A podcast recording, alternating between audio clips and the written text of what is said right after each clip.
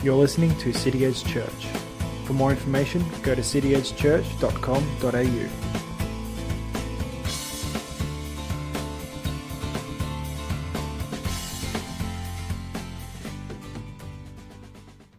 We're uh, in 1 Corinthians chapter 15 at the morning, at the moment. And uh, so if you've got your Bibles handy, I'd ask you to open up there in preparation. Some of you would remember a series of messages that I preached at the start of 2019, two years ago now, about spiritual disciplines. It was a series that looked at various Christian practices such as prayer, Bible reading, worship, fellowship, and other practices, and they're disciplines designed by God to help us to grow in our faith and in our knowledge of Jesus Christ. I did that series then two years ago because I felt it would lay a good foundation for the rest of the year and indeed for the rest of our lives. Then at the start of last year, I had a strong sense that 2020 was going to be a difficult year. Little did I know what the year had in store for us. But I felt an urgency then to prepare us all for the year by preaching through the book of Ephesians. I was convinced that we needed to understand our position and our security in Christ if we were to survive 2020 with our faith intact. The year sadly revealed some cracks in the structure of many people's lives, I think. While we here have survived physically and spiritually, thank God, there have been moments when we've all been less gracious and less loving and less encouraging of our brothers and sisters in Christ than we should have been.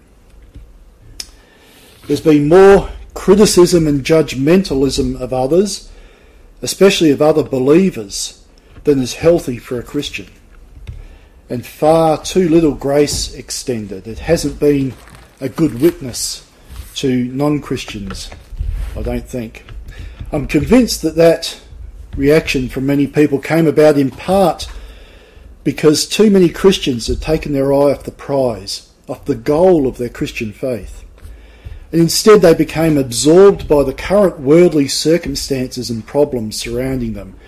We're all guilty of what I think they call doom scrolling, where we see disastrous messages about COVID or riots or earthquakes and just constantly scroll news reports and messages on Facebook about it. It's not healthy.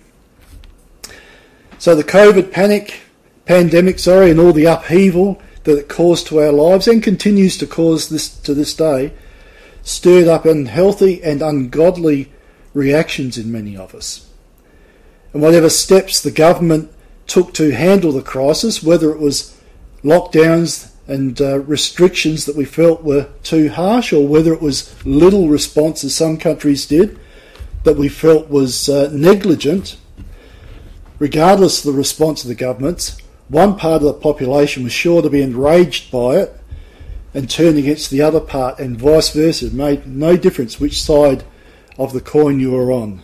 You were, in some cases, violently opposed to those with other outlooks. Pile on top of that, polarisation of politics worldwide, the chaos surrounding the death of George Floyd in the USA that sparked a Black Lives Matter response worldwide, you have a recipe for social upheaval. That the world itself should get caught up in vitriol and violence should be no surprise to us. After all, people without a transcendent God to turn to have nothing to shape their outlook but current events. But that Christians should react in a similar way is nothing less than appalling. For we are not citizens of this world, you might remember, and the Bible would remind us. We're citizens of another world, another kingdom. We're only passing through. While world events affect us, of course, they shouldn't shape us. I've made this point, I can't remember how many times over the last 12 months, when our attention has been captured by the wrong vision, we succumb to the same pressures and temptations as the world around us. It's inevitable. So I decided to kick off 2021 with a series that I hope was designed to redirect our vision to what the future holds for, the, uh, for those of us who have put our trust in Jesus Christ. The purpose of the series that we've been working through is to build some resilience into our faith. So I began the year by a bird's eye look over the book of Revelation, zoomed over the top of every chapter of Revelation, and then zoomed down into one brief passage and one specific verse near the end of the book in chapter 21, where John wrote, Then I saw a new heaven and a new earth. For the first heaven and the first earth, the ones we inhabit now, had passed away, and the sea was no more. The chaos and confusion of this world will not last. The Lord has promised the day is coming when He will make everything new. So, whatever it is that we're going through today, whether it's pandemics, hostile government legislation, violence, natural disasters, family breakdowns, whatever it may be, they're not the totality of life. They're just a blip on the radar of a life that will last not just 40 years or 60 years or 80 years, but will last for eternity. So, just as an athlete willingly and even joyfully submits to the most excruciatingly painful training to reach his Olympic gold goal, so we're called to joyfully endure the discomfort and the challenges and the opposition even of this world. This world that we don't properly fit into. For the goal of attaining a new home in a new creation, in a new body with Christ. Paul wrote in Philippians 3, verse 12 and onwards, Not that I have already obtained this or am already perfect, but I press on to make it my own, because Christ Jesus has made me his own. Brothers, I do not forget that I uh, do not consider that I have made it my own, but one thing I do, forgetting what lies behind, we could say forgetting what happens around, but forgetting what lies behind and straining forward to what lies ahead, I press on toward the goal for the prize of the upward call of God in Christ Jesus. Let those of us who are mature think this way. And if in anything you think otherwise, God will reveal this to you also. So that's where our current look at 1 Corinthians 15 comes in. In this chapter, we have a clear eyed vision of what to look forward to. And the foundation of it all is the gospel, the good news of what Jesus Christ has already done.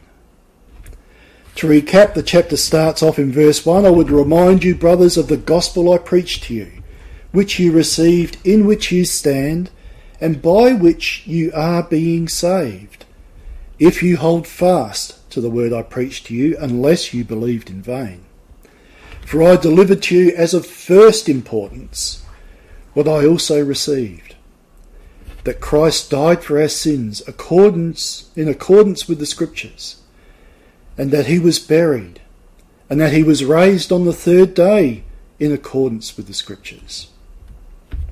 That message of the death, burial, and resurrection of Jesus Christ is of first importance because everything about Christianity hangs on it. As Paul goes on to make clear in the next several verses, if that event didn't happen, then Christianity is a farce and we're all deluded. If it didn't happen, then Paul's advice is to quit any pretense of faith and any attempt to obey God and instead go out and party. That's how serious this is. No death, no burial, no resurrection of Jesus Christ, then it follows that there is no Christian faith at all. Nothing. It can be difficult for us to understand why all this chaos surrounds us at the moment. Why do you allow it, Lord? We might ask. Why don't you do something to stop it? Or has it even got out of your control? Those are the sort of questions we as Christians can be tempted to ask. And in fact, there are arguments that some Christian, non-Christians make about God as a refusal, as a reason for their refusal to believe. If God exists, he either can't do anything about it, in which case he's no use to me anyway, or he doesn't care about anything, in which case he doesn't care about me either. So why would I trust in a God like that? Valid question. If God is really like that, if he is either weak or uncaring, it's a valid question. But of course, we know that's not the God that the Bible describes to us. He is both powerful and he is loving. He is able to stop all the chaos and violence in an instant. And he cares about what happens to us in every moment. But, and this is important, God has a bigger picture. He is using and he is even orchestrating world events for his purposes. Whatever he may not be directly responsible for, he is certainly responsible for in that he gave permission for those events to happen, including COVID. You can't read the book of Job and come to any other conclusion than that God is in control of everything. Whether it's good or bad, God is in control. And you can't look at the cross and conclude anything other than that God cares about humanity. But as I say, God has a bigger picture than what we can see. With our natural eyes, we can only see one or two tiny pieces of the jigsaw puzzle. They don't make much sense to us when we look at it like that. But God sees the whole picture of what He's doing, He sees the whole jigsaw puzzle. We need to keep those things in mind during chaotic and confusing and stressful times. And we need also to keep in mind that God's timing is not usually our timing. He will work it all out when He wants to work it out not when we think he should work it out. Remember, it was just at the right time that Christ died for the ungodly. It was not too early, it was not too late, it was just when God wanted it to happen. And so, God has a plan that He is working out precisely to the time frame that He wants to work it out in. It may not be happening the way we want, and you can bet it's not happening the way we want, but it will all be worked out one day. So, in our text in 1 Corinthians 15, starting at verse 22, Paul writes, For as in Adam all die, so in Christ shall all be made alive. But each in his own order Christ the first fruits, then at his coming those who belong to Christ. Then comes the end when he delivers the kingdom to God, the God the Father after destroying every rule and every authority and every power. For he must reign until he has put all enemies under his feet. The last enemy to be destroyed is death. For God has put all things in subjection under his feet.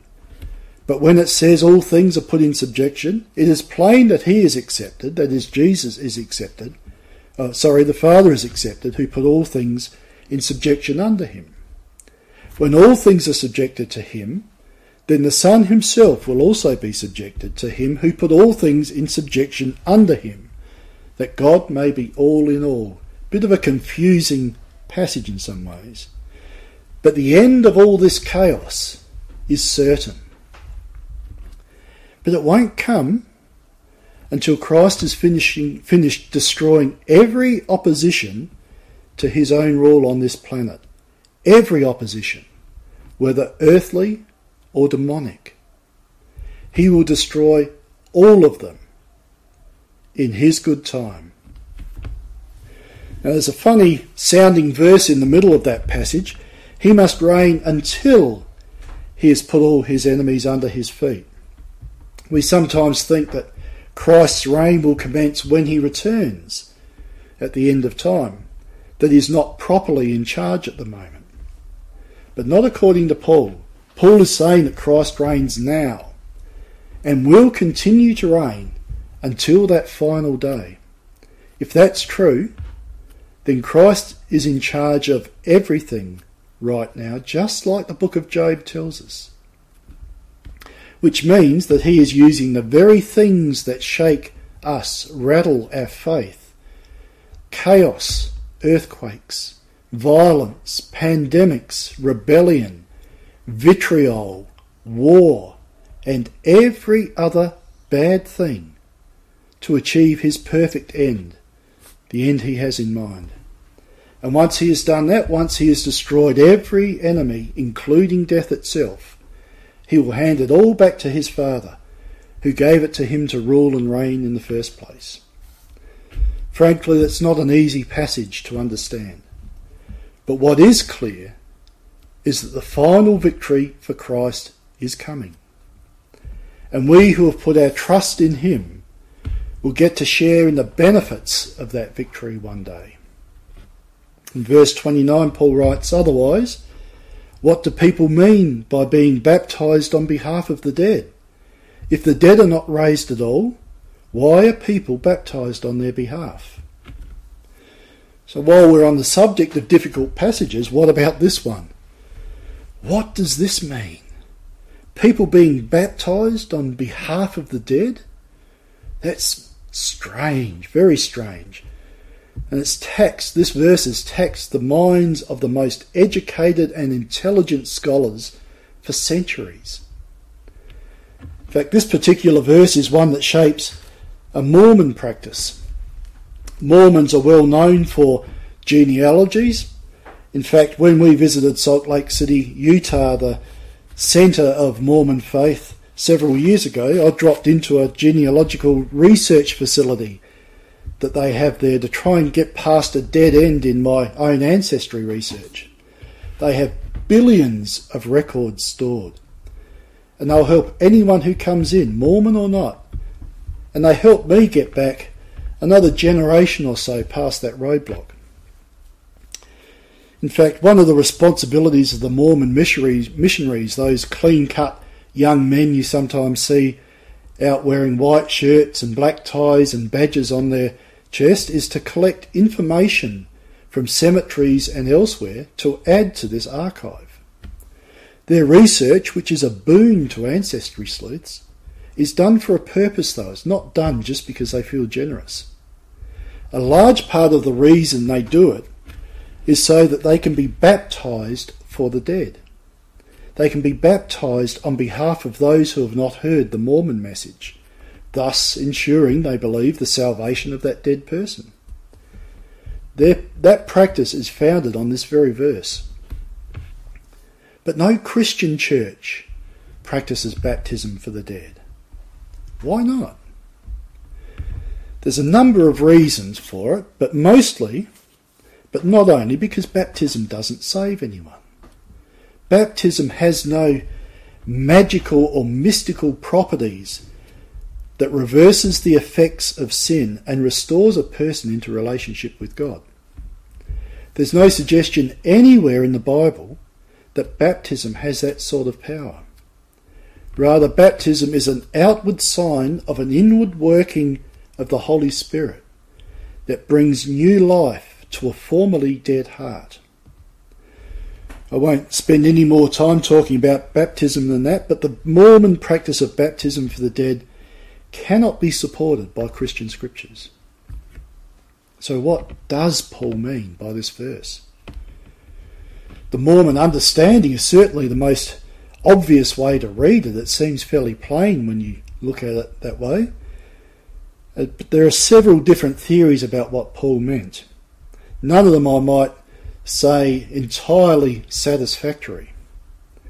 The most commonly accepted understanding is that Paul is not suggesting that this is a practice that anyone should take up. He's not endorsing baptism for the dead. Rather, he's just commenting on a common but wrong practice that some were doing, just reporting it in effect. The first problem with that usual understanding is that there doesn't seem to be any historical evidence that anyone was doing that anyway, in churches or in pagan religion. There's no record, Christian or secular, that, that it was ever practiced at that time in history.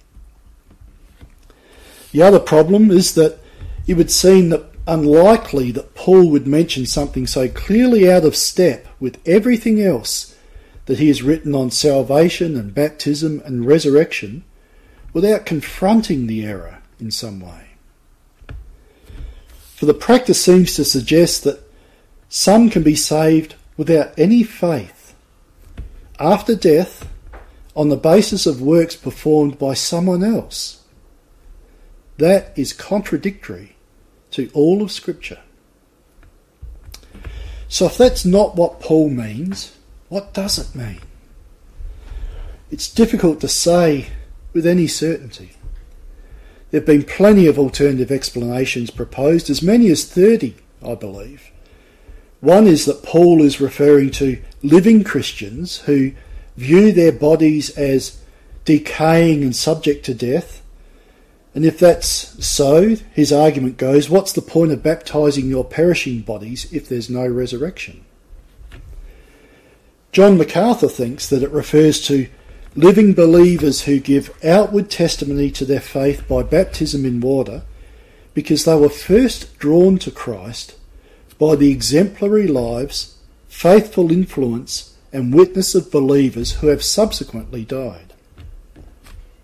That might be a valid explanation, but still doesn't quite seem to say what Paul is saying.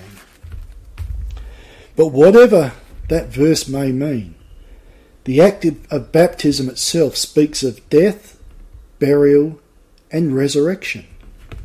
So, at the very least, we could argue that getting baptized in any way or for any purpose is meaningless if the dead are not raised.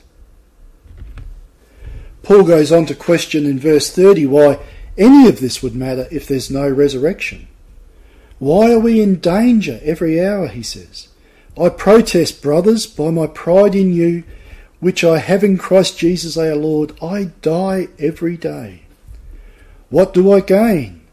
If humanly speaking, I fought with beasts at Ephesus. If the dead are not raised, let us eat and drink, for tomorrow we die. Do not be deceived. Bad company ruins good morals.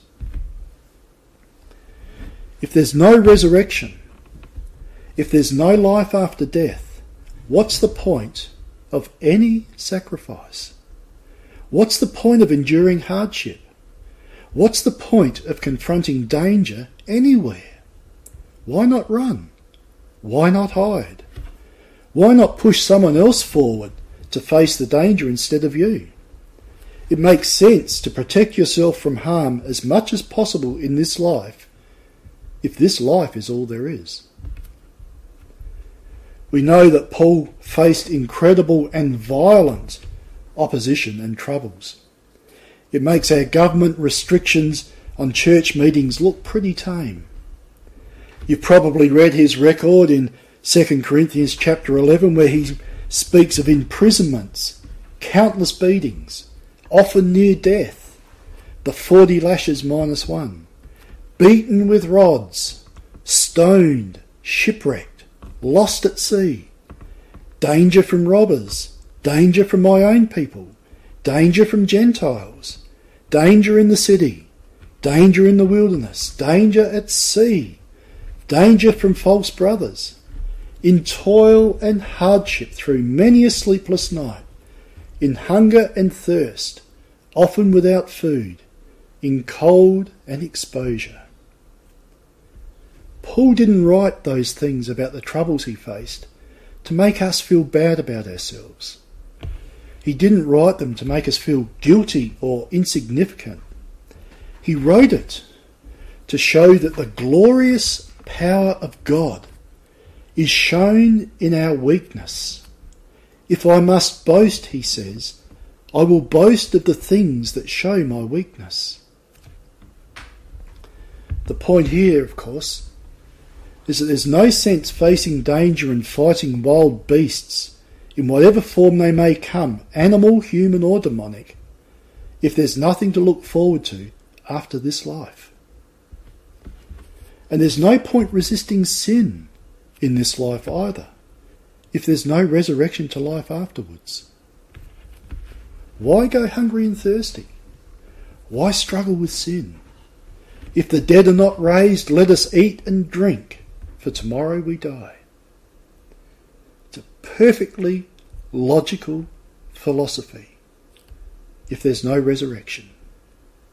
Live fast, die young. You're here for a good time, not for a long time. Party hard now, because you won't get to party afterwards. You only live once, so enjoy it while you can. Those who would deny the resurrection, whether they claim to be Christians or atheists, will lead you astray if you listen to them long enough. Be careful who you listen to. Be careful what you're absorbing. Bad company will corrupt your good morals because you're shaped by what you listen to, by the things you take in, by what you believe. And if you listen to the enemies of Christ, you will eventually succumb to their worldly philosophy that nothing really matters. So you may as well just have fun. Your body is merely an instrument for pleasure, so use it in any way you like. But what if resurrection is real? Wake up from your drunken stupor Paul says in verse 34. Come to your senses, one translation puts it. Do not go on sinning, for some have no knowledge of God, and I say this to your shame. Christ has been raised from the dead. So will we humans be one day. Some tragically will be raised to judgment. Some who refuse to abandon their sin will face eternal punishment that is their due for their sin and their rebellion against God. They have chosen to reject all knowledge of God, knowledge that should be obvious to them from creation. It's not just that they can't be sure, it's just they're willfully ignorant. Paul wrote in Romans chapter 1 verse 18, for the wrath of God is revealed from heaven against all ungodliness and unrighteousness of men, who by their unrighteousness suppress the truth. For what can be known about God is plain to them, because God has shown it to them. For his invisible attributes, namely his eternal power and divine nature, have been clearly perceived ever since the creation of the world in the things that have been made. So they are without excuse. Creation should tell you clearly that there is a God. There is too much about biology and astronomy and every other science that is just mind blowingly amazing and can't easily be explained without a creator God. Don't be one of those who are left without excuse on that last day. If you're doubting the truth of the Christian faith, if you're doubting the reality of Jesus Christ, doubt no longer. Today is the day to make up your mind and put your trust in Jesus Christ. Tomorrow may be too late. Turn to Him today. If you're a Christian questioning the reality or the necessity of the resurrection. It's time to put those doubts behind you. The resurrection is certain. It's more certain than that the sun will rise tomorrow morning. It is so certain that the whole of Christianity hangs on it. As Paul said earlier in the chapter, if Christ hasn't been raised, then Christianity is nothing but smoke and mirrors. It's a farce. Abandon it now and stop pretending. But for those of us who believe what the Word of God says, those of us who have been convinced by the gospel, you can stand up straight and tall and strong. You can get some steel in your spiritual spines. You can withstand anything that the world will throw at you or the enemy tries to drag you down with. You can stand because you know that you have a better future. You have a resurrection coming when there will be a new heaven and a new earth and new bodies for us. Then we can say with Paul that I might know him and the power of his resurrection and may share in his sufferings, becoming like him in his death, that by any means possible I may attain the resurrection from the dead. That's the purpose of this look at 1 Corinthians chapter 15. It's to make you resilient in your faith. When we're resilient, we may bend, but we never break. The storms that surround us, that buffet us, that attack us sometimes directly for our faith, cause us to bend in the wind like a palm tree in a tornado, but not break. We are resilient. Therefore, my beloved brothers, Paul says at the end of this chapter, be steadfast, be immovable, be always abounding in the work of the Lord, knowing that in the Lord your labour is not in vain. Friends, we can continue strong in our faith and continue doing good works, no matter what the government legislates, no matter what the pandemic throws at us, no matter the violence we may see in the streets. Our good works should and must continue. For a day will come when we are criticised by the unbelievers, but as I think Peter said, they will see your good works and glorify God on the day He visits us.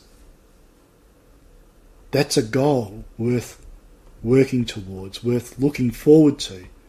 That's something that can keep you strong and immovable in your faith. Let's pray. Father, we thank you first of all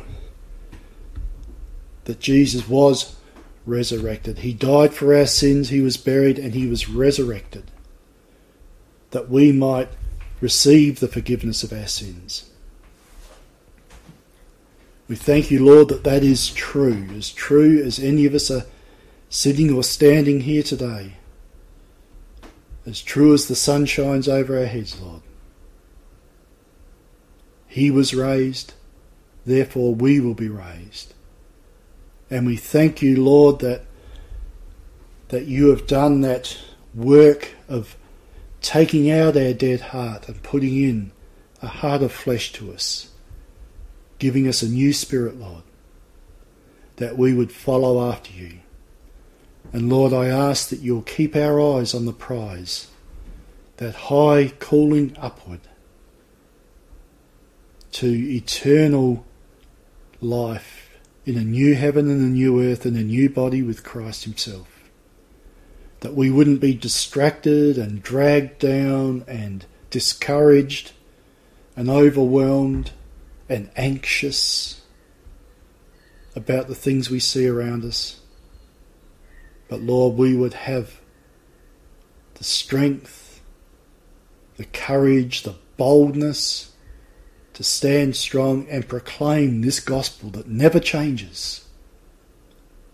That Christ died for our sins, was buried, and resurrected to life.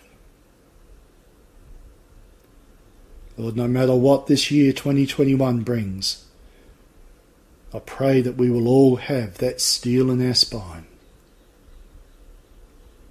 and a boldness to speak and proclaim Jesus Christ, Lord and Saviour of all. Amen. Thanks for listening to City Edge Church. For more information, go to cityedgechurch.com.au.